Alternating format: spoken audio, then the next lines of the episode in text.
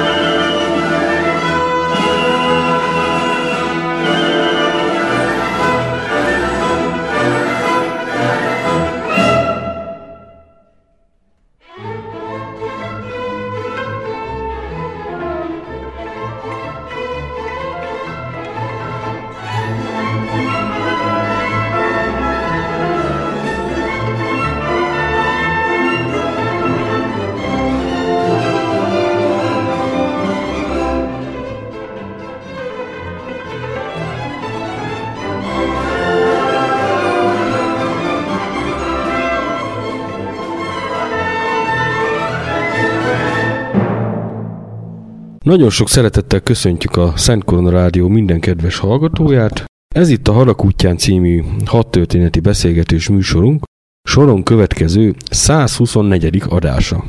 Egy újabb évforduló és egy újabb híres hadi esemény kapcsán ülünk most mikrofon mögé, ezúttal a nyugati frontra ruccanunk ki egy kicsit, azon belül is a ködös erdős Ardennek hegységbe. Ugyanis itt zajlott, amennyire én tudom, a német hadsereg utolsó nagy ellentámadása az angol szászok ellen. Vendégem dr. Maros Jender hadtörténész. Én is köszöntöm a kedves hallgatókat, és köszönöm a meghívást. Valóban a német hadsereg utolsó, egyben Nyugat-Európában legnagyobb szabású ellentámadó hadművelete az Ardennekben zajlott le. Egy olyan hadműveleti szünetben, amelyről az előző adásokban a kedves hallgatók már tájékozódtak, ugye a keleti fronton a Visztula mentén stabilizálódtak a frontvonalak, onnan a szovjet csapatok egyelőre nem tudtak tovább indulni Berlin irányába. A német vezérkar pedig a szárnyakon próbálta feltartóztatni és nyugtalanítani a vörös hadsereget. Ugyanígy hadműveleti szünet állt be a nyugati fronton is, ahol a főirány a Hollandia, Rúrvidék, Németsíkság, Berlin lett volna, azonban a Market Garden hadművelet szövetséges kudarca német sikere után Az előrenyomulás hamarosan elakadt, és bár Aachen városát elfoglalták a szövetséges csapatok, egyelőre abban az irányban tovább nyomulni nem tudtak. Éppen ezért a hadműveletek súlypontját délebre kívánták elhelyezni. Egy pár szót váltsunk még a Hürgeni erdőről is, mint előzményről. Itt is egy ilyen állóháborúszerűség alakult ki. A Hürgeni erdő úgy került bele a hadműveletek középpontjába, hogy Aachen elfoglalása után egy nagyszabású előrenyomulásra már nem volt elég lendület, nem volt felkészültség, és így közelebbi célpontot választottak, nem utolsó sorban azért, hogy a Hürgeni erdő mögött húzódó folyók gátrendszerét megszerezzék, mielőtt a németek ezeket felrobbantva elárasztják az egész lapályt. Gondolom, hogy ez volt a legfőbb indoka a Hürgeni erdő elleni támadásnak, ami úgy különösebben mással nem indokolható, meg lehetett volna kerülni, ha nem akartak tovább előre nyomulni Németország belseje felé, akkor egyszerűen hadműveleti szünetet lehetett volna beiktatni. Ehelyett borzalmas harcokra került sor. Az erdőben a harcoló amerikai hadosztályok 60-70 százalékos veszteséget szenvedtek két hónap alatt, és nem is tudták elfoglalni a hürgeni erdőséget. Ezek csak az ardenneki visszavonulás után kerültek a szövetségesek kezére. Azonban mellékirány volt, mellékesemény. A Siegfried vonal az lényegében itt húzódott, ahol az arcvonal megállapodott, jól mondom? Igen, a németek ezt Westfálnak, nyugati falnak nevezték el, az angol szászok hívták Siegfried vonalnak kiépítése 1944-ben megkezdődött, de miután a partra szállásra várt Németország, minden, ami a Westfálból, az Siegfried vonalból mozdítható volt, azt az Atlanti fal megerősítésére vitték el, és amikor ennek ellenére a normandiai hídfőből kitörtek a szövetségesek, és megkezdődött a hollandiai hadjárat, a Westfál, az Siegfried vonal újraerősítésére nem maradt kapacitás, és végképp nem maradtak kiképzett erőt csapatok, amelyek ezt a vonalat szakszerűen védelmezni tudták volna. A fegyverzetet áttelepítették, de maguk az erődelemek, a betonóvó helyek, fedett tüzelőállások, ezek azért megvoltak, nem? Ezek megvoltak, de most ne a Maginó vonal járjon a fejünkben. Tehát itt nem több emelet mélységbe telepített bombabiztos járatokról, kazamatákról, sebesült tápolóhelyekről, lőszerraktárakról van szó. Az igaz, hogy a Westfálban ott voltak a vasbeton herődítmények, ezekből nagyon kellemetlen tüzet lehetett zúdítani az előre nyomuló gyalogságra. Az is igaz, hogy csak direkt találattal lehetett ezeket megsemmisíteni, de ennél több akkor nem volt a Westfálban.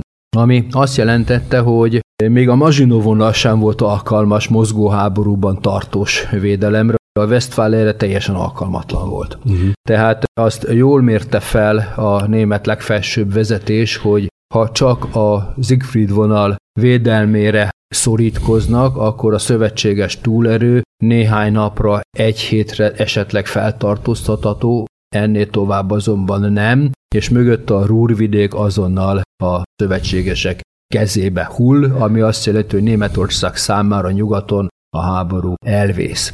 Tehát ezt jól mérték fel, és azt is, hogy egyetlen módon lehet haladékot szerezni, ha a szövetségesek gyenge pontját kitapintva erre a gyenge pontra ellentámadást mérnek, és megpróbálják megingatni a nyugat-európai szövetséges haderőt. Azzal a túlzó célral pedig, amit maga Hitler fogalmazott meg, hogy ez az ellentámadás eljuthat Antwerpenig, ami ekkoriban csak november 8-a utántól állt, mint kikötő a szövetségesek rendelkezésére, és ezzel a logisztikai részt kettévágja. Kettévágja a hollandiai, brit és a délebre arcoló amerikai csapatokat. Nos, ezzel a plusz célral akár a hadjárat menete is egy bizonyos fordulattal befolyásolható lett volna. Ezt jól gondolták el, más kérdés, hogy nem volt meg a szükséges erő és utánpótlás a végrehajtásra. Vessünk akkor egy pillantást a szemben álló felekre. Van olyan legenda, hogy maga Eisenhower tábornok, a szövetséges erők főparancsnoka és vezérkarának tisztjei tudták, hogy a németek mire készülnek, állítólagosan még a titokban felvonultatott hadosztályok menetvonalát is ismert. Én azt gondolom, hogy ez egy legenda. Minden jel arra mutat, hogy a szövetséges főparancsnokságnak fogalma nem volt arról, hogy velük szemben az Ardennekkel összefüggő Eiffel hegységben, tehát a németországi hegyvidéken már ott van rejtve az ötödik páncélos hadsereg, a Wehrmacht hadserege. Arról meg még kevésbé, hiszen még fel se vonult a hatodik ez páncélos hadsereg, amit majd csak a 16. támadás előző napjára fognak bevonultatni. Itt ebben a szemközti Ardennek sávban olyan amerikai hadosztályok szám szerint négy voltak elhelyezve, amelyek egyrészt kivéreztek a Hürtgeni erdőben, pihenőbe érkeztek, másrészt megkezdődtek a karácsonyi szabadságolások, ahogy találóan fogalmaz valaki, a katonák egynegyede szabadságon volt, egynegyede elindult a szabadságára, egynegyede visszatérőben volt, és csak 25%-uk volt várható frontvonal közelében. Éppen a hürtgeni veszteségek miatt két hadosztály feltöltés alatt állt, őket újoncokkal, puskaport nem szagolt katonák ezreivel töltötték föl. Továbbá a páncélos hadosztályok hátrébb voltak, a majdani támadás körzetében egyetlen amerikai páncélos hadosztály sem volt. Tehát ez arra utal, hogy az amerikaiak a Petton hadseregnek a támadását kezdték előkészíteni, ami az Ardenektől délre volt, és ebben az irányban összpontosítottak, a britek pedig a holland rúrvidék irányt részesítették előnyben. Ennek megfelelően az erőviszonyok nem voltak olyan kedvezőtlenek, mint a nyugati front egészét tekintve. A németeknél azt szokták mondani, hogy 600 ezer ember volt a térségben, és ebből 200 ezer indult neki az Ardenneki offenzívának. A szövetségeseknek több mint 3 millió katonájuk volt a térségben, és ebből 83 ezer volt abban a későbbi zsákban, ami az Ardenni hadművelet határait jelzi. Tehát a német haderő valamivel több mint kettő-egy fölényben volt. Érdekes ebből a szempontból az 5. páncélos hadsereg vezénylő tábornokának Mantajfelnek a visszaemlékezése, amit ő az 1940-es évek végén együtt dolgozva az amerikaiakkal nagyon korrektül leírt. Ő azt mondta, hogy ők maguk 52 amerikai és 27 német hadosztályjal számoltak. Ez egy kicsit más létszámarányt jelent, mint amit az előbb próbáltam mondani, de ez sem befolyásolja a harcba vetés pontját, ahol a 27 német hadosztály zöme elindulhatott, viszont velük szemben közvetlen közelből négy amerikai hadosztály, és mondjuk jobbal a szomszédon még néhány lehetett. Most a parancsnokokról váltsunk egy pár szót, akik mindkét oldalon híresé váltak, vagy már előtte is híresek voltak, és még jobban öregbítette a hírnevüket ez a árdenneki vállalkozás. Kezdjük a németekkel. A német oldalon harmadszor látott el főparancsnoki tisztet Gerd von Rundstedt tábornagy, már kétszer nyugdíjazták, érdemei elismerése mellett, viszont visszahívták. Ennek az volt a magyarázata, hogy 1940-ben ő volt a főparancsnok azon a frontszakaszon, ahol most tervezték a Ardenni offenzívát. Tehát tőle várták azt, hogy jó eséllyel meg tudja ismételni az 1940-es sikert, maga Rundstedt azonban nem hitt ebben a hadműveletben, és legalábbis utóbb azt nyilatkozta, hogy már az is Istennek hála lett volna, ha a mőszfolyót, a mászt elérjük, de Brüsszel vagy Antwerpen az annak semmi realitása nem volt. Akit váltott, az Walter Model tábornagy volt, aki nagyon jó katona volt, ő volt tulajdonképpen a tűzoltó Anheimnél, később is majd a Rúrvidéken is ő lesz az utolsó mencsvár, de igazából ekkora hadszintér vezényletére nem tűnt alkalmasnak, elméletileg nagyon megalapozott, nagyon jó anyagokat készítő, okos haditervet felépítő tábornagy volt, de nem ekkora volumenű hadművelet élére. Akkor ekkora léptékben nem tudott gondolkodni. Nem volt meg hozzá a fantázia és az erély. Ez a kettő. Tudnánk egy másik német tábornokhoz hasonlítani, akibe viszont megvolt. Mantajfel.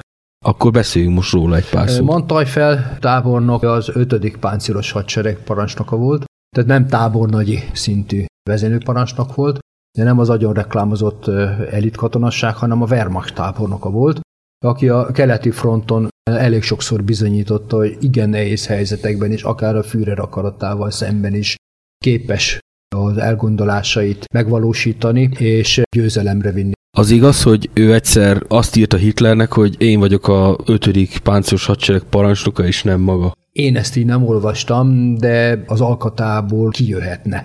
Uh-huh. Akkor belefér. Belefér.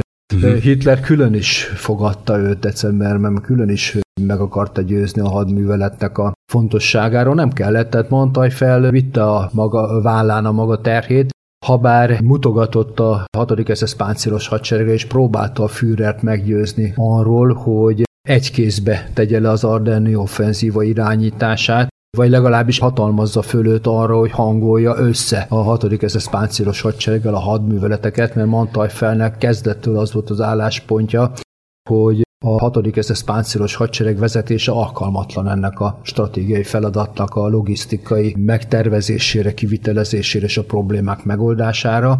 Ő maga úgy ítélte meg később, hogy ez be is jött. Reálisan látta ezt a helyzetet. Ezt így azért nem merném mondani, mert hagyományosan a Wehrmacht tábornokai mindig leszólták az SS-t, Magyarországon is ez volt. Igen, és de ez fordítva ez is igaz volt. Természetesen. Az SS úgy képzelte el, hogy aki igazi katona, az a Waffen SS katonája, az az a katona, akit Németország megálmodott, akit kiképzett, és aki szuperkatona és legyőzhetetlen a Wehrmacht a többi. Ez nem erősítette az offenzíva sikerét, ugyanakkor az bizonyosan igaz, hogy a 6. SS páncélos hadsereg parancsnoka Szebb Dietrich személy szerint semmiféle befolyást nem tudott gyakorolni az előretörésre és a nehézségek leküzdésére, az a hattes parancsnokára, illetve adosztály parancsnokára maradt. Ebben Mantajfajnak utólag igaza van. Ő meg minden lényeges ponton maga is ott volt. Nem szokás mondani, de a legnagyobb eredményt a Wehrmacht ért el az Ardenni offenzívában, Mantaj felserege jutott a legközelebb a mőzhöz, ő maga azt írja, hogy kb. 5 kilométerre, az amerikaiak azt, hogy 10-re, de lényegtelen, messze, Világos. messze közelebb jutott a mőzhöz, mint mondjuk a Piper harccsoport, amely előtt még egy folyó volt, amin már nem tudtak átmenni, plusz még a mőz. És akkor már semmiféle üzemanyaguk nem volt. Mantaj fel ugye 30% üzemanyaggal tudtak igazdálkodni ezt az előre nyomulást. Na most többször is szó esett Piperről. Joachim Piper SS alezredes, ugye magyarul mondom a rendfokozatát, hogy ha Igen. el tudják helyezni. Ugye az SS-nél nem katonai rendfokozatok voltak, de annak felel meg. Piper a legismertebb SS törzstiszt volt, vezénylő parancsnok, félelmetes hírnevet szerzett magának a keleti fronton. Harkovnál, amennyire én tudom. Utóbb Harkovnál az volt a leghíresebb. Saját közüleg lőtt ki T-34-es páncélökölre, de nem csak emiatt, hanem a harccsoport vezetéséért lovak kereszt.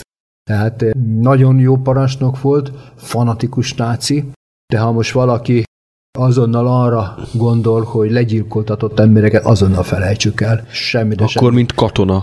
Mint katona volt náci, de semmilyen körülmények közt nem adott ki olyan, vagy úgy érthető parancsot, hogy a hadifoglyokat le kellene lőni, vagy ki kéne iktatni.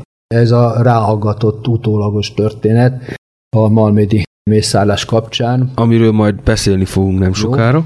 Volt egy a saját hadtest parancsnoka, Prisz SS tábornok, később azt mondta az 50-es évek elején, ha tíz olyan katonám lett volna, mint Piper, megnyertem volna az Ardenni offenzívát. Gondolom ez se véletlenül. Ez se véletlenül. Az jellemző, hogy amikor Lagleis faluban elfogyott az üzemanyag, és napok teltek el élelmiszer és üzemanyag utánpotlás nélkül. Ott kellett hagyni a harckocsikat, a teherautókat, mindent. Gyalog állt az élére a körülbelül 800 emberének, és ezeknek a 75%-át áthozta az amerikai vonalakon erdőkön, jeges folyókon átgázolva, amerikai állásokon áttörve hazahozta az embereit. Uh-huh. Tehát valóban kiváló parancsnok volt. Utóbb még abban a történelmi balszerencsében is részese volt, hogy még a Dunántúlon is harcolt a szovjetek ellen az utolsó német támadásban, a tavaszébredés hadműveletben, a Balatoni csatában, ahogy minden. Nem sokkal az Ardenneki visszavonulás után. Valóban január 24-én vagonírozták be a 6. SS páncélos hadsereget, hogy áthozzák a Dunántúra. Németek közül még Skorzent említettük. Én például azt hallottam hogy ő egy nagyon jó szervező volt, mint menedzser, illetve nagyon jó renoméja volt a Führernél, de katonai erényeket ő maga nem tudott fölmutatni. Nem volt rá képesítése. Az, hogy őrnagyjá léptette elő a Führer, a személyes kitüntetés igen, volt a Grand de ehhez nem volt meg a háttere Skorceninek, Scorseni egy jó katona volt, gátlástalan volt, kisebb, nagyobb feladatokat kiválóan megoldott, aztán egyre nagyobbakat is, ugye az ő ejtőernyősei hozták le Mussolini, Mussolini igen. és az ő diverzánsai kapták el az ifjabb Horti Miklós. Igen, igen. Pestem. De neki volt például egy altisztje, már nevén nem emlékszem, Állítólag az ő nevéhez fűződik a tényleges hadműveletek irányítása. Az egészhez Scorsese csak a nevét adta, illetve a kapcsolatait és az arcát. Ebben semmi csoda nincs, hát Piper sem maga harcolt, ugye ő vezette a maga harccsoportját, de a konkrét feladatokra ott voltak a századosai, főhadnagyai, zászlóparancsnokai, akik a konkrét akciót végrehajtották. Tőle nem azt várták, hogy rohamot vezényelve elessen, hanem az, hogy meg tudja szervezni azokat az akciókat, amelyeket egyébként tilos lett volna. Például a Greif hadművelet előtt Rundstedt külön kötelező ígéretet kért arra, hogy nem haladja meg a szokásos hadicsel mértékét az, hogy német katonák amerikai egyenruhát öltenek magukra, és erre megkapta a ígéretet, ezért járult hozzá a 150. páncélos dandár tevékenységéhez. Valójában, ahogy mi mondjuk, átverték. Igen. Tehát ezt kellett szkorceni. Most elmegyünk egy kis zeneszünetre, és nem sokára folytatjuk.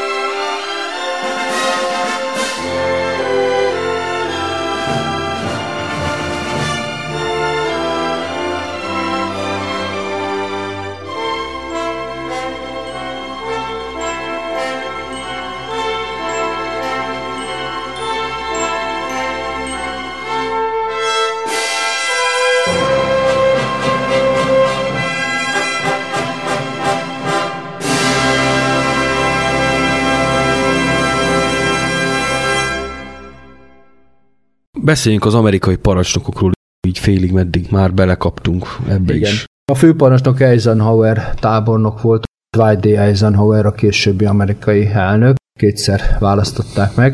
Ő volt a normandiai partra szállás főparancsnoka, és az Egyesült Szövetséges Haderő főparancsnoka. Korábban is megvoltak a beosztásai. Eisenhower politikus volt, nem kifejezetten hadműveleti katonatiszt. Akkor nem lehet mondjuk egy Patton tábornokkal összehasonlítani? Vagy egy MacArthurra? sem lehet összehasonlítani. Na, hát akkor saját ő, oldalán. Ő van a saját szintjén. Rundstedt volna Eisenhower ellenlábasa, de Eisenhower egészen más nem is a képzettség hiányzott, nem volt katona, ő politikus volt, politikai pályára készült, indulni akart, az elnöki címér ehhez gyűjtötte a katonai babérokat, és egyáltalán nem az a típusú tábornok volt, aki megtervezi a hadműveleteket, élére áll a vezérkarának, és személyes varázsával, imidzsével átviszi a lendületet a elakadó hadműveleteken. Ott voltak a helyettesei, akik ezeket a katonai feladatokat megoldották, rögtön mindjárt Omar Bradley tábornok, aki ilyen értelemben harctérre való katona volt, jól lehet az Ardeni offenzívában negatívat sikerült alakítani, nehezen ismerte föl, hogy mi történik, és Eisenhower le is váltotta őt. Pontosabban korlátozta a hadseregcsoport parancsnoki tevékenységében, és csak a kiszögelés déli részére hagyta meg a vezényleti lehetőségét. Így a szövetséges oldalon még szerepet játszott Montgomery is, aki alá később amerikai csoportok kerültek. Igen, Montgomery szerepe nagyon sokféleképpen értékelhető, attól függően milyen szakirodalmat néz az ember. Németet, amerikait vagy britet. Az Ardenneki offenzíva viszonylatában. Igen. A németek és az amerikaiak kifejezetten rossz tábornoknak tartották. Mind a ketten a Market Gardenre hivat. Ugyanakkor Montgomerynek a kisújjába több volt harctéri tapasztalat és annak hasznosítási készsége vonatkozásában, mint Eisenhowernek, Bradleynek, illetve a kisebb parancsnokoknak Patton nem ideértve. Tehát Montgomery Pattonnal állítható párban mind a ketten alkalmasak voltak arra, hogy akaratukat az ellenségre ráerőltettség, és saját csapataikra is, és ezért olyan helyzetben is győzzenek, ami egyébként papírforma szerint vereség lenne. Montgomery javára az írandó az Ardeni offenzívában, hogy amikor december 20-án az északi erők parancsnokaként jogot kapott Eisenhower-től mind a brit, mind az amerikai erők irányítására, azonnal végrehajtotta a már meglévő haditervét. A napok óta ostromolt Szentvitet kiürítette, onnan kivonta az amerikai katonákat, ezzel őket megmentve. Légiszállítású adosztályt ledobott a Paper csoport mögé, azokat elszigetelte, és megindította az ellentámadást észak-déli, illetve nyugat-keleti irányban. Elközben Petton tábornok, akiről szintén érdemes szót váltani. Ő lesz a következő, akiről legkiválóbb amerikai vezénylő tábornok. Azt a parancsot kapta, hogy a szárvidék ellen készülődő seregét, a harmadik hadsereget arccal fordítsa északi irányba, legalábbis annak egy részét, és célozza meg Bastonyt törjön át a dél felől védő hetedik német hadsereg vonalain, szorongassa meg az előretölt ötödik német páncélos hadsereget és mentse föl Bastonyt. Georgie Patton nem volt könnyű jelenség, Montgomery sem. Patton amerikai volt, Montgomery brit. Patton egy tipikus amerikai vagány, Montgomery egy konzervatív arisztokrata. Eltérő a személyiség, de mind a kettő kilógott a saját katonai hierarchiájából, kilógott a tábornok társai köréből. Pattonnak ugyanúgy, mint Montgomerynek végtelen nagy egója volt, nagyon nagy önbizalma, mind a kettő a háborút akarta megnyerni és Berlin elfoglalni. Patton a végletekig szabad szájú volt, és szabadjára engedte a mondatait akkor is, hogyha az előjárói hallották, akkor is, ha a katonái hallották. És valóságos véleményvezérként is tekintettek rá a katonái. Igen, gazdaként. Igen. Akkor lényegében a legjobb kezekbe került a szövetséges ellentámadás. Ebben a pillanatban a legjobb döntést hozta Eisenhower. Nem a saját presztízsét kívánta érvényesíteni, csöndben mondom, hogy egyébként ő eddig kudarcot vallott az Ardenneknél, és nagyon kicsin múlott, hogy megúszta a szenátus vizsgálatot kívánt elrendelni. Kötelezte Eisenhower-t, hogy névre és rendfokozatra tekintet nélkül nevezzék meg, hogy ki a felelős az Ardenni kudarcért. Hát nyilván önmagát kellett volna megnevezni, ha meg nem, akkor Bradley-t. Igen. De Eisenhower senkit nem nevezett meg. Szép csendben ez a vizsgálati szándék elhalt, ahogy az offenzíva is elhalt, és az amerikai ellentámadás felettette a kezdeti kudarcot. Úgyhogy nem vontak felelősségre senkit. Akkor szerintem bele is csaphatunk az eseményekbe. Itt elsősorban a terület nagyságából fakadóan az egyes helységharcok, egy-egy városnak a bevétele, körbekerítése és az ott dúló harcok lehetnek az érdekesek. Igen, tehát képzeljünk el egy nagyjából Dunántúl méretű, annál kisebb területet, amely azonban egy kitüremkedő zsákhoz, vagy inkább egy luftballonhoz hasonlít, amit kezdünk felfújni. Igen. Egy hosszú luftballon. A német támadás célja az volt, hogy olyan gyorsan, ahogy lehet, törjön előre a 6. SS páncélos hadsereg, és annak élén a Piper harccsoport, amit több alakulatból szedtek össze. Ez vágjon utat egészen a Mősz folyóig, német nevén Máz, keljen át rajta és nyisson hitfőállást a hadsereg főerőinek, hogy azok kiussanak a hadműveleti mélységbe és Brüsszel Antwerpen irányába elmélyítsék a támadást. Na most, ahogy ezt a luftballont felfújjuk, vagyis hogy a Piper harccsoport ment előre és húzta maga után a többieket, úgy alakult ki az a zsák, amit az angolok Balginak neveznek, és erről az egész hadműveletet angolul Battle of Balginak mondják, nem Ardenni csatának, hogy a németek vagy mi magyarok Igen? nevezzük.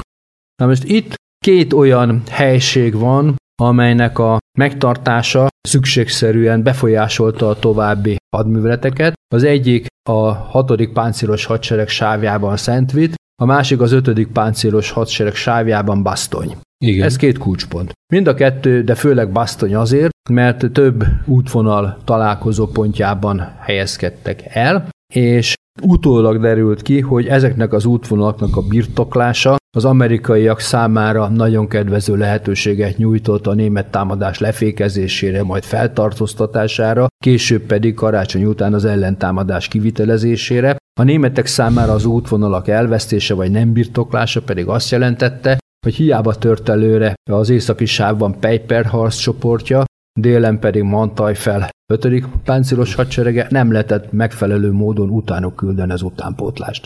Ezért állt le mind a két offenzíva. Igen. Tehát így ennek a két helynek a ostroma, illetve védelme a legfontosabb helységharc.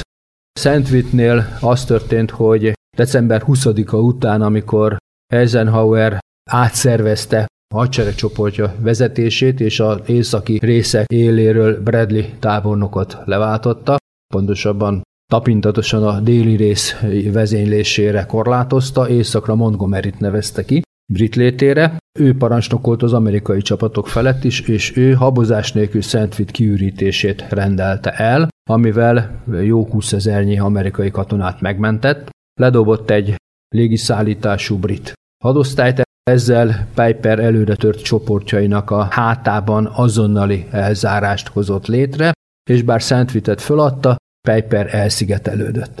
Bastonynál másként alakult a helyzet. Bastonyt rögtön az második napig el kellett volna foglalni az ötödik páncélos hadseregnek, illetve a hatodik hadseregből kikülönített páncélos hadosztálynak. Ezt akkor egy határozatlan parancsnoki ténykedés miatt elmulasztották, túlértekelték a Bastonyt védő amerikai erőket, de ez a pillanat többet nem jött vissza, mert teherautókon ide szállították az egyébként légiszállítású elitalakulatot, a 101-eseket, a víjogosasokat.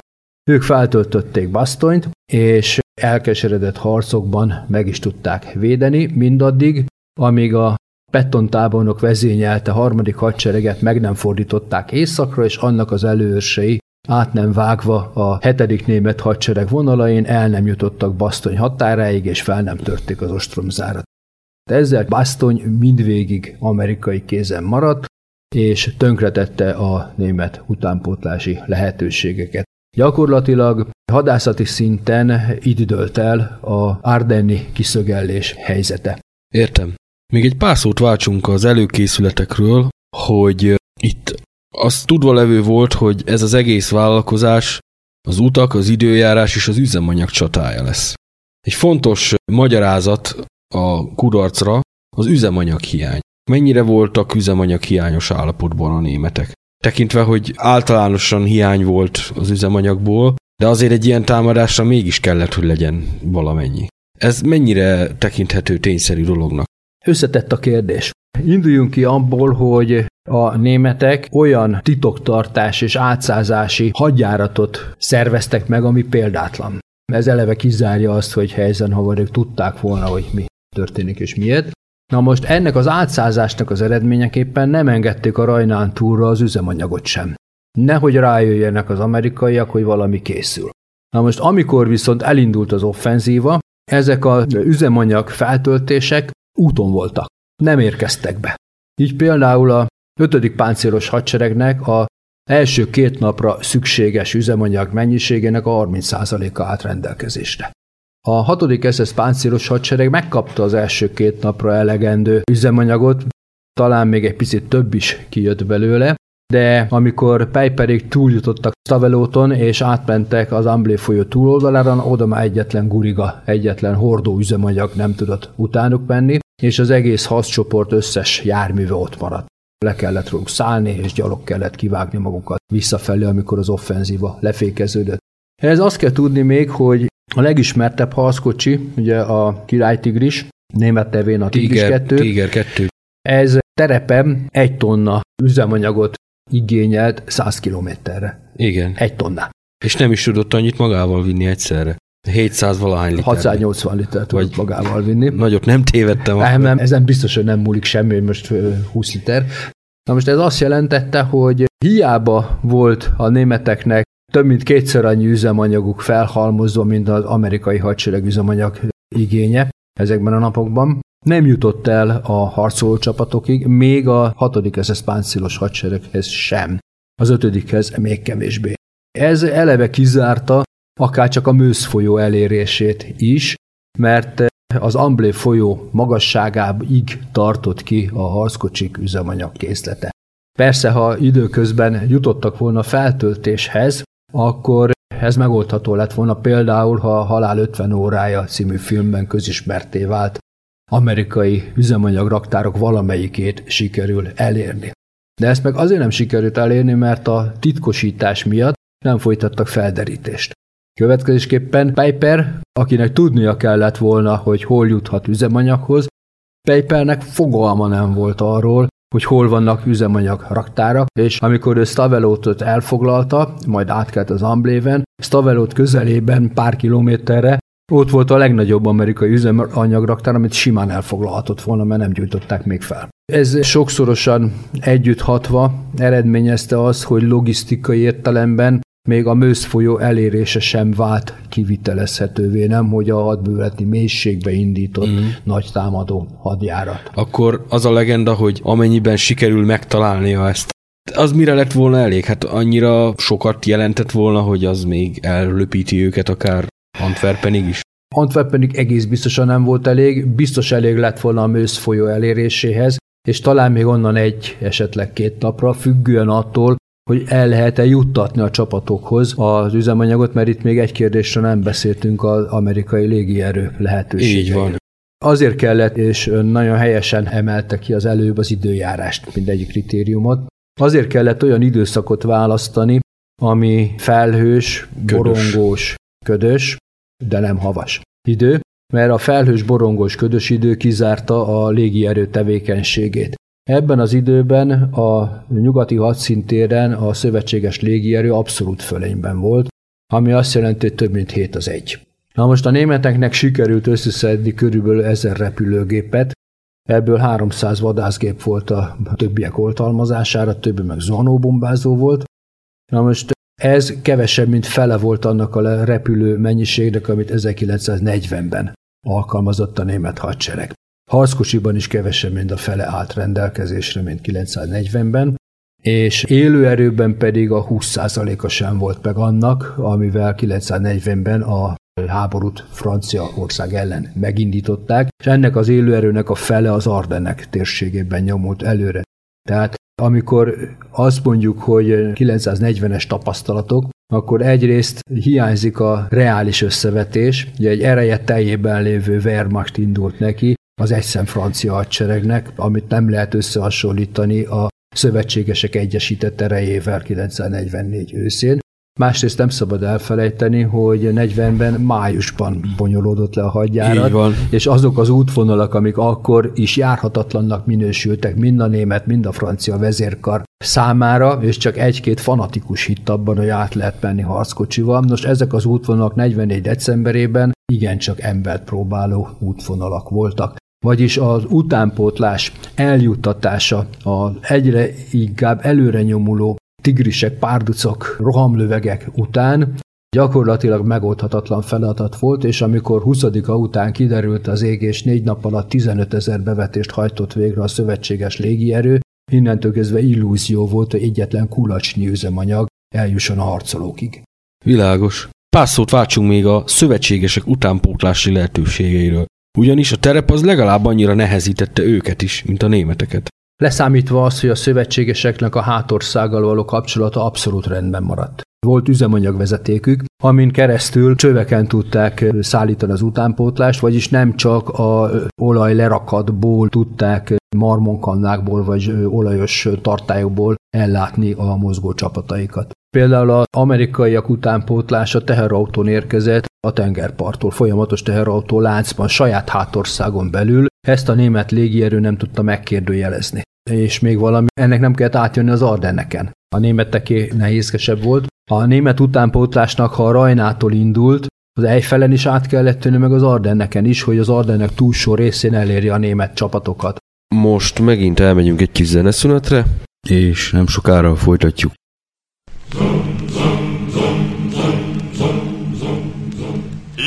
Just a rookie trooper and he surely shook with pride.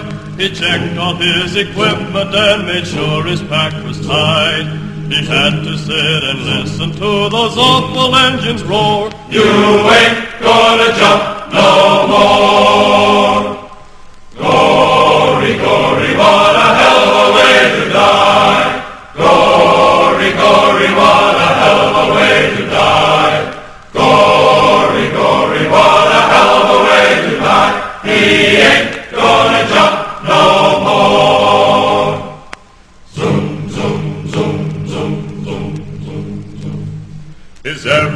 everybody happy? cried the sergeant looking up. Our hero feebly answered yes, and then they stood him up. He jumped into the icy blast, his static line and hook, and he ain't gonna jump no more.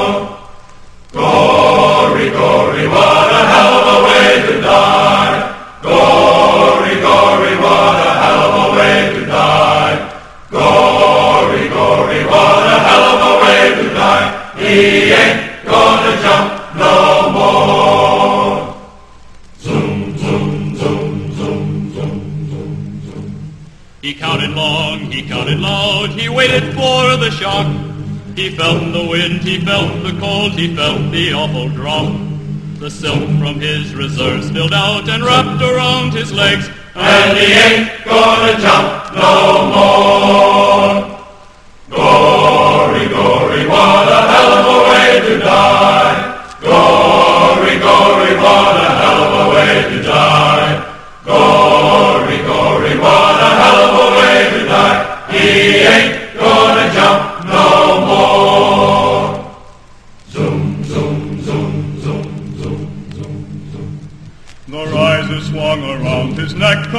connectors cracked his dome. Suspension lines were tied in knots around his skinny bones. The canopy became his shroud, he hurtled to the ground, and he ain't gonna jump no more. Ha már így a harckocsi típusok így szóba kerültek, egy nagy legenda él, főleg a, az angol szászok által királytigrisnek elkeresztelt német nehéz páncélos köré, hogy itt annyi ilyen nehéz páncélos harcolt, és tényleg csak az üzemanyag miatt nem tudtak sikert elérni, mint sehol máshol. Illetve, hogy ezek a harckocsik tulajdonképpen mindenben fölülmúlták az angol száz ellenfeleiket. Ezt a képet is próbáljuk már meg valamelyest árnyalni, ugyanis amennyire én tudom, nem ezek mentek elől, pont az üzemanyag hiány miatt. Nem amiatt. Nem, nem, nem amiatt. Van egy logikája a dolgoknak, az ókorban is az volt, hogy nem a legionáriusok mentek elől, nem a triáriusok, hanem a velítész, a legkevésbé értékes, könnyű fegyverzetű ment elől, mögötte jöttek a már harcedzettek, és utána a legtapasztaltabbak. A második világháborúban a harckocsikat tekintve előre a könnyű harckocsiknak kellett menni, azoknak kellett felderíteni a gyalogság tűzfészkeit, kiváltani az első tüzeket. A közepes harckocsik ezeket a erődöket, páncéltörő állásokat megsemmisítették, A legvégén érkező nehéz harckocsi pedig nagy lőtávolságánál és nagy tűzerejénél fogva meg tudta semmisíteni az ellenfél könnyű és közepes harckocsijait, amelyekhez képest ő maga még nem volt lőtávolban. Igen. Ugye egy tigris harckocsinak 2000 méter volt a hatásos lőtávolsága, ez másfélszer felülmúlta mondjuk egy könnyű harckocsinak a De még a közepes harckocsiékat is. Azt is bőven felülmúlta, és a királytigrisnek volt a legnagyobb űrméretű a lövege, tehát át tudta ütni bármelyik angol száz harckocsinak a páncélzatát. Nem csak hátul, oldalról, hanem szemből, persze. szemből is. Szemből, igen. A szövetségeseknek nem volt nehéz harckocsijuk. Ők könnyű és közepes harckocsival manővereztek, és ezeknek a túlnyomó számával, valamint a légierő abszolút fölényével tudták a sikereiket elérni. Na most, ha a légierőt kikapcsoljuk, akkor ugye a harckocsikban nézve, legalábbis a támadás első napjaiban a németek átütőreje megkérdőjelezhetetlen volt. És nem rendelkeztek páncélelhárító alakulatokkal, körletekkel, mint mondjuk a keleti fronton? Dehogy nem, de lőtávon kívül voltak. Tigris lőtávon kívülről meg tudta semmisíteni ezeket a fészkeket, ha már a többi harckocsi meg az előre nyomuló gyalogság ezeket felderítette. A tigriseket azért is hátra kellett tenni egyébként, mert 70 tonna volt egy ilyen harckocsi, ez a könnyű harckocsi súlyának majdnem a kétszerese, és ez a, igen, a közepes 35-40 tonna, tehát ahhoz képest kell számolni Igen. a 70-et. Tehát azt jelentette, hogy az egyébként alig járható úton, ha egy tigris az elején mondjuk lecsúszik, kicsúszik, megakad, azt onnan elvontatni, félretenni nem lehet, az egész oszlop meg. Igen. Tehát Piper úgy rendelkezett, hogy túl az előző logikán, hogy a könnyű harckocsik menjenek elől, a menet megszervezésének a logisztikája szerint is a nehéz harckocsiknak, a tigriseknek kellett leghátul érkezniük.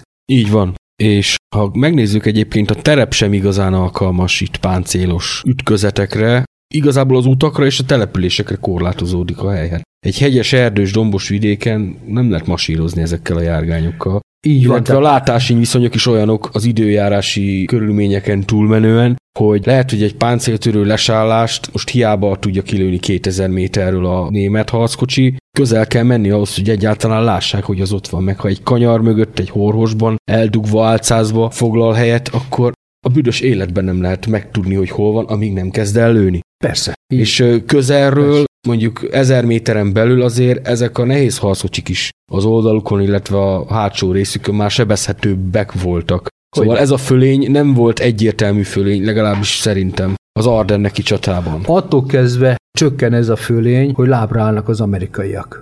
Ja, a meglepetés azért meglepetés volt. Az mindenféleképpen. És Igen. amikor kétharmadában újonc katonákkal feltöltött amerikai hadosztályokról beszélünk, akik még legfeljebb hallottak a királytigrisről, azoktól a bajtársaiktól, akik Normandiában már szemben álltak ilyenek harckocsikkal, de maguk még nem álltak szemben, nem láttak.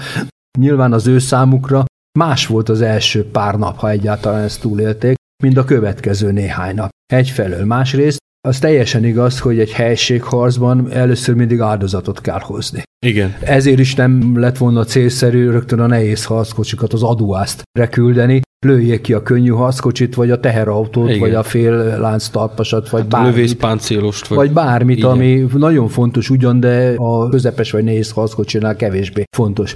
Tehát nem egyszer volt az, hogy a faluba beérkező élharckocsi ment, ameddig tudott, aztán egy kanyarból rálőttek, élharckocsi kilőve, esetleg még a második is kilőve, de a többi aztán beterítette az utat, és ment előre. Igen.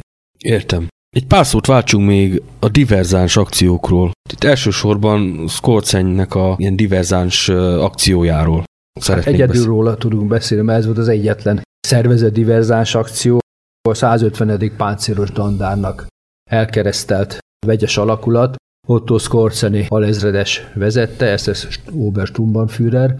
Direkt azzal a céllal állították fel Hitler személyes ötletére alapozva, hogy angolul, amerikai dialektust jól beszélő katonákból amerikai felszereléssel, egyenruhával, szállítóeszközökkel, harckocsikkal létrehozzanak egy diverzáns alakulatot, amelynek nem harc volt a célja, hanem az, hogy eljutva az amerikai vonalak mögé, ott zavart keltsenek, elforgassák az útjelző táblákat, összezavarják a utánpótlás menetelését, eljuttatását a frontra, foglaljanak el fontosabb hidakat, átkelőket, és ezeket az ejtőernyősökkel együtt tartsák megszállva, hogy a beérkező páncélosok átmessenek a kiszemelt hídakon a folyó túlpartjára. Ez a Greif Griff madár hadművelet volt. Érdekes a már idézett Mantajfel tábornok visszaemlékezése. Igen? Ő azt írja a 40-es évek végén, hogy ez úgy, ahogy van, nem egyszerűen Griff madár, hanem ezt én teszem hozzá kacsa. Ugyanis a 66. hadosztálynak egy tisztje amerikai fogságba esett, és a táskájában ott volt a teljes Greif hadművelet összes leírása, írja Montaj fel, és ebből következően az amerikaiak egészen pontosan tudták, hogy mire készülnek a németek. Szinte semmi eredménye nem volt a Greif hadműveletnek, szinte azonnal lebuktak azok a katonák, akik amerikai egyenruhában próbálkoztak. Ehhez az is hozzájárult, hogy alig néhány olyan német katonát találtak az egész Wehrmachtban, aki amerikai dialektusban folyamatosan és megnyugtatóan tudott beszélni. Valamivel többen voltak azok, akik angol, british english tudtak Igen? mondani, de ez mondjuk az amerikaiaknál különösebben nem számított volna. Őket egészítették ki olyan németekkel, akik az iskolában tanultak angolul. Ugye emlékezhetünk arra, hogy a mi orosz tudásunk mit jelentett volna mondjuk egy hadihelyzetben, orosz egyenruhában. És még így is mondjuk a katonák negyed része még köszönni sem nagyon tudott angolul, akikkel föl kellett tölteni ezeket a diverzás hoztagokat. Tehát gyakorlatilag Mantaj fel azt írja, hogy ezt tudták az amerikaiak, kellett tudniuk, és ő úgy gondolja, hogy semmi különös eredménye nem volt ennek a diverzás akciónak. Csupán annyi, hogy az amerikaiak felhasználták hürügyül a diverzás tevékenységet arra, hogy innentől kezdve az ejtőernyősöket, akiket fogjulejtettek, agyonlőtték.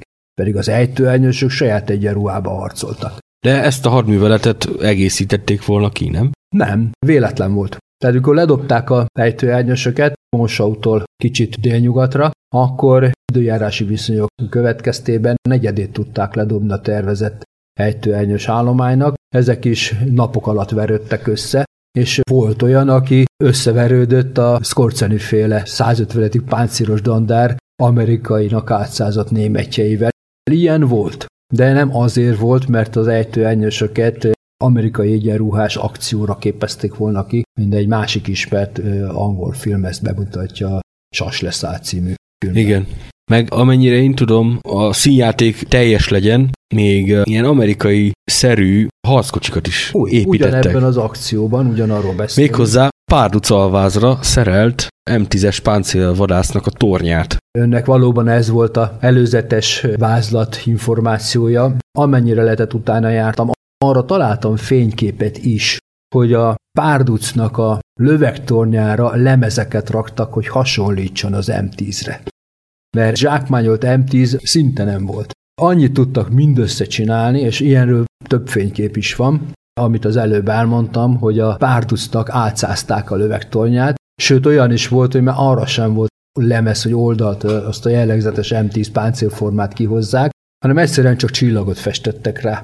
Messziről még ez is olyan, mintha M10. Igen, hát ködben rossz időjárási és látási viszonyok közt még akár az is, de hát a motorhangja se egyezik meg. Ez harcedzett katonának kell lenni, úgy gondolom, aki egy meglepetésszerű támadásnál kiszűri. 500 dübörgő motor közül, hogy most Mely, melyik. melyik a Igen. igazi M10 és melyik a párduc, ez nem valós. De amennyire én tudom, amerikai páncélomboló járőrök kijöttek ilyen járművet Hogyne. egy bazukával, és ezért Medal of Honor kapott. Volt ilyen, én meg azt tudom, hogy az egyik faluban egy hídnál kilőttek egy ilyen felemás német amerikai párduc M10-et, a legénység egyetlen tagja élte túl, ő viszont néhány évtizeddel később elment a hídhoz, és ott lefotóztatta magát. Uh-huh. Tehát a történetnek ez a fele biztosan megáll. Értem. Az igaz, hogy egy kisebb pánik tört ki ezután az amerikai hadseregben, hogy ha itt vannak ilyen diverzáns áll amerikaiak, akkor bárhol lehetnek, és így még tábornokokat is állítottak meg, és ugyanazokat a hülye kérdéseket tették föl, hogy ki az a Mickey Egér, Igen. hogy ki nyerte meg 37-ben a baseball ligát, meg ki Elnök volt kutyáját, hogy hívják. a... Igen, igen. Igen. Ez, ez, ez mennyire igaz, vagy ez, Ez csak egy ilyen legenda? Teljesen igaz. Eisenhower leírja az emlékirataiban, hogy őt is korlátozták a mozgásában. Valahol próbált ennek határt szabni, de az ő biztonsága érdekében fenntartották ezeket a túlzó intézkedéseket. A helyettesét Omar Bradley-t meg letartóztatták. Nem tudott valamilyen tipikus amerikainak vélt Igen. kérdésre Amit egy átlag amerikai tudhat. Igen. Uh-huh. Akkor ennek az egész diverzáns akciónak is nagyobb volt a füstje, mint a lángja. Egyértelmű. Viszont jó néhány ártatlan német katona áldozatul esett, mert ugye az előrenyomulás során a hóban, fagyban az elesett amerikaiakról lehúztak melegebb cuccot, és magukra vették, vagy elvették a csokoládét a iszákjukból, vagy a kulacsot. Na most, ha ezeket elkapták, ezeket diverzásnak minősítve azonnal kivégezték. Uh-huh. Rendben. A háború kimenetelét tekintve mennyiben osztott, szorzott ez a nagy támadás? Túl azon, hogy mit vártak tőle, és hogy mik voltak a tényleges lehetőségek. Előre bocsátom, hogy megítélésem szerint nincs meg a kellő történelmi távlat egy objektív értékelésre, és most nem arra gondolok, hogy én magam személy szerint nem akarok objektív lenni, hanem a szakirodalmat, a PR-t és a közvéleményt befolyásoló regények, visszaemlékezések, filmek, filmsorozatokra gondolok. Hát a legegyszerűbb lesöpörni az asztalról a németek Ardenni offenzíváját, hogy hazárdjáték, hogy a legtöbbet alkalmazott jelző Epiteton Ornans, eleve nem volt értelme, fölösleges, értelmetlen, stb. Én azt gondolom, hogy nem így van. Tehát a németek az ardáni offenzívával több mint egy hónap haladékot szereztek a front középső szakaszán. Ugye december 16-án indult el az offenzíva, január 25-én tértek vissza a kiindulási állásaikba a még mindig harcképes német csapatok. És ott még további hetekre feltartóztatták a szövetségeseket. Tehát az Ardenni offenzíva azt a célt, hogy feltartóztassa Németország határai előtt és a rajnai átkelés előtt a szövetségeseket elérte. Azt a célt is elérte, amit Hitler személyesen tűzött ki, hogy miközben a német hadsereg színei a keleti fronton mindent megtesz Németország érdekében, ne érje nyugatról hátba támadás, és a német lakosság is kapjon lélegzetvételnyi szünetet a sorozatos terrorbombázások közben. Ezeket a célokat az Ardeni offenzíva elérte. A támadás elé kitűzött célokat azonban nem. És egy további kérdés az, hogy milyen áron érte ezeket el. 80 ezer fő körül van mindkét fél vesztesége, különböző leírások adatszerűen pár ezer fővel 80 és 90 ezer között eltérhetnek egymással, lényegében azonos volt a két fél vesztesége, ugyanígy azonos volt harckocsikban is 800-800 harckocsi, csak a németek ezeket a veszteségeket itt a nyugati fronton pótolni már nem tudták. A szövetségesek természetesen könnyen tudták pótolni. A több mint 3 millió katonához képest 80 ezer halott, sebesült és hadifogoly pótlása nem volt komoly feladat, a 800 harckocsi úgy szintén nem. Németország szempontjából a 800 harckocsi és ezek negyede tigris Ezeknek a pótlása nagyon-nagyon kevéssé sikerült. És a keleti front szempontjából, vagy nem tudom mennyire lehet párhuzamba állítani a januári szovjet támadást a Varsó-Berlin irányban.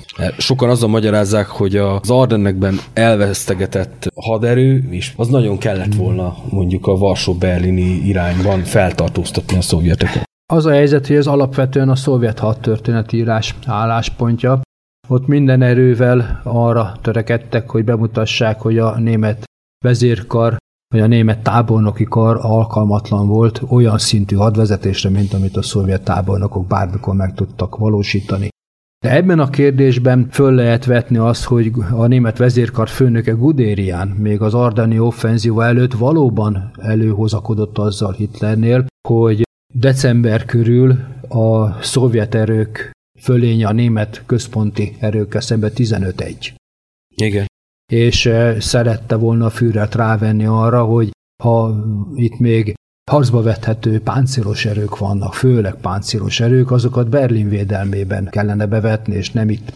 Ezzel azonban Gudérian önmagának is ellent mondott, mert a Vistula Hodera hadművelet előtt maga Gudérian is úgy látta, hogy középen nincs mód feltartóztatni a szovjet csapatokat, ezért volt az, hogy kétségbe esett elszántsággal védekeztek Kelet-Poroszországban, Pomerániában és Magyarországon. Igen. És ezzel megakadályozták azt, hogy a túlságosan megnyújt szovjet utánpótlás vonalakra tekintettel már februárban elessen Berlin, ahogy mondjuk Csújkov, aki korábban a Stalingrádi parancsnok volt, de most egy hadsereg élen ott állt Berlin előtt, megírta az emlékirataiba, hogy ő azt javasolta Zsukovnak, Zsukov meg Stálinnak, hogy most februárban be kell, el kell foglalni Berlin. Nem lehetett, mert reménytelenül megnyúltak a szovjet utánpótlási vonalak, pont azért, mert a szárnyakon lehetett ellenállni. Na ebből következik, valamint a későbbi intézkedésből, hogy ezeket a esetleg felszabadítható erőket nem középen kellett volna bevetni, mert most, hogy 15 egyből 14 és fél egy van, az nem befolyásos semmit, viszont egész biztosan kivérezteti ezeket a csapatokat, hanem ahogy a valóságban történt, a 6. SS páncélos hadsereget a Balatonnál vetették be, hogy visszaállítsa a Budapest eleste, vagy legalábbis Buda eleste előtti hadászati helyzetet, és így nyerjen haladékot Dél-Németország számára. Más kérdés, hogy ez sem sikerült. Nagyon szépen köszönöm újfent a műsorba való részvételt. A műsor letölthető a letöltések rovatban, ugyanitt meg is hallgatható, illetve ismétlések formájában a műsorúságban írottak szerint szintén meghallgatható lesz. A jövő heti és a legközelebbi viszont hallásra. Én is köszönöm szépen a figyelmüket, viszont hallásra.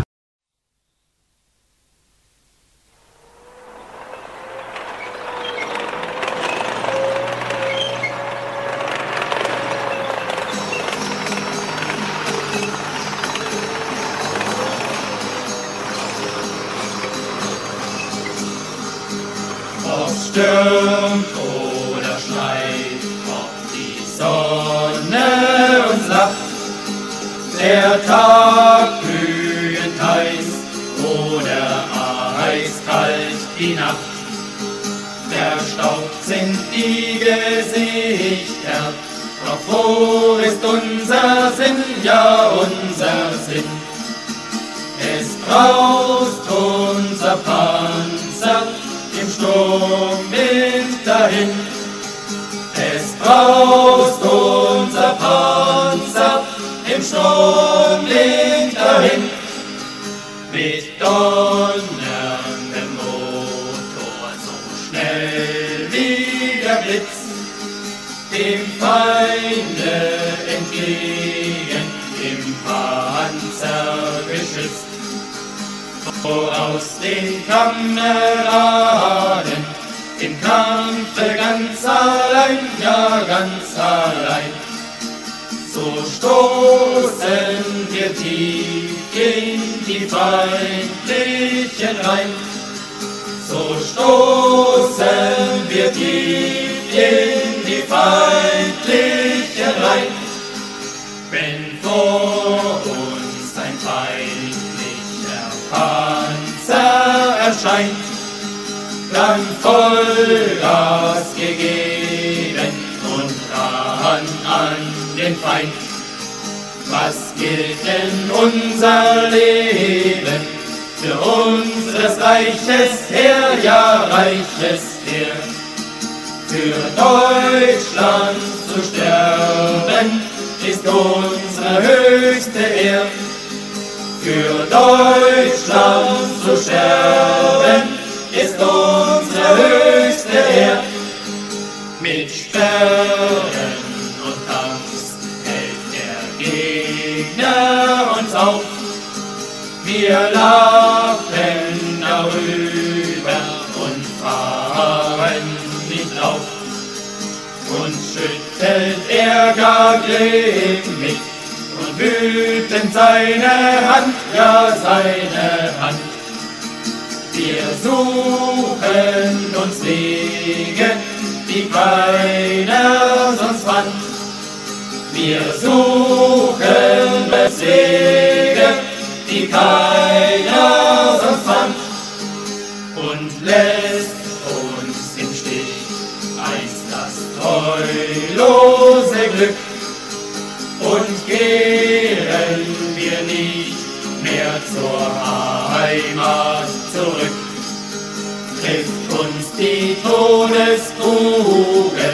ruft uns das Schicksal ab, ja Schicksal ab. Dann ist unser Panzer ein ehernes Grab. Dann ist unser Panzer